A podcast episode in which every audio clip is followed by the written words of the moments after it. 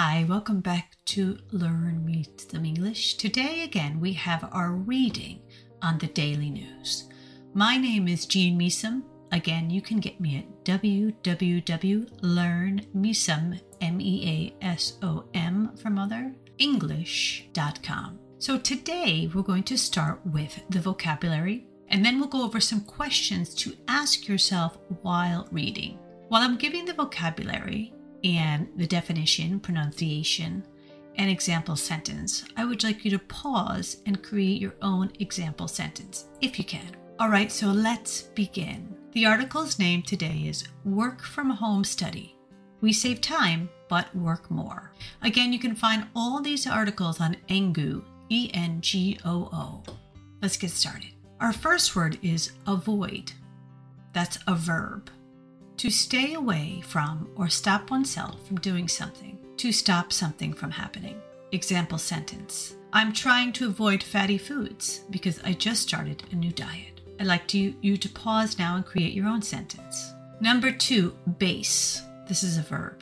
To have as the main place for working, doing business, et cetera. Example sentence. My software company is based in San Francisco. Three, additional. Adjective. Added or extra to what is already present, available, et cetera. The police officer asked me for some additional information.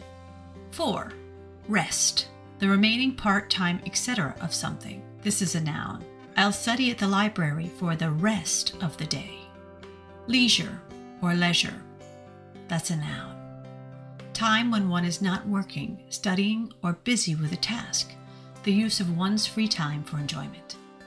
Indoor rock climbing has become a very popular leisure activity in recent years. Employer, that's a noun. A person or organization that pays people to work for them.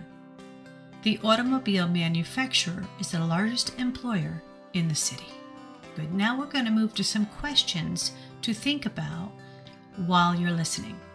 Number one, what is the average daily time saved by working from home? Two, on average, how much of their saved time do people spend working?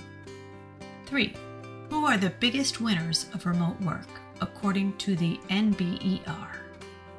Now, a discussion question. What are your thoughts on N B E R's findings? Do you ever work from home? How much time does it save you? So now I'm going to start with the reading. Work from home study. We save time, but work more. Working from home and avoiding the journey to and from the office is saving many of us at least an hour every day, according to a twenty twenty-three study. But we're not always using that saved time for ourselves. We're actually spending a lot of that time working. The U S-based National Bureau of Economic Research, N B E R, did a survey that looked at how workers in twenty-seven countries use their time when working at home.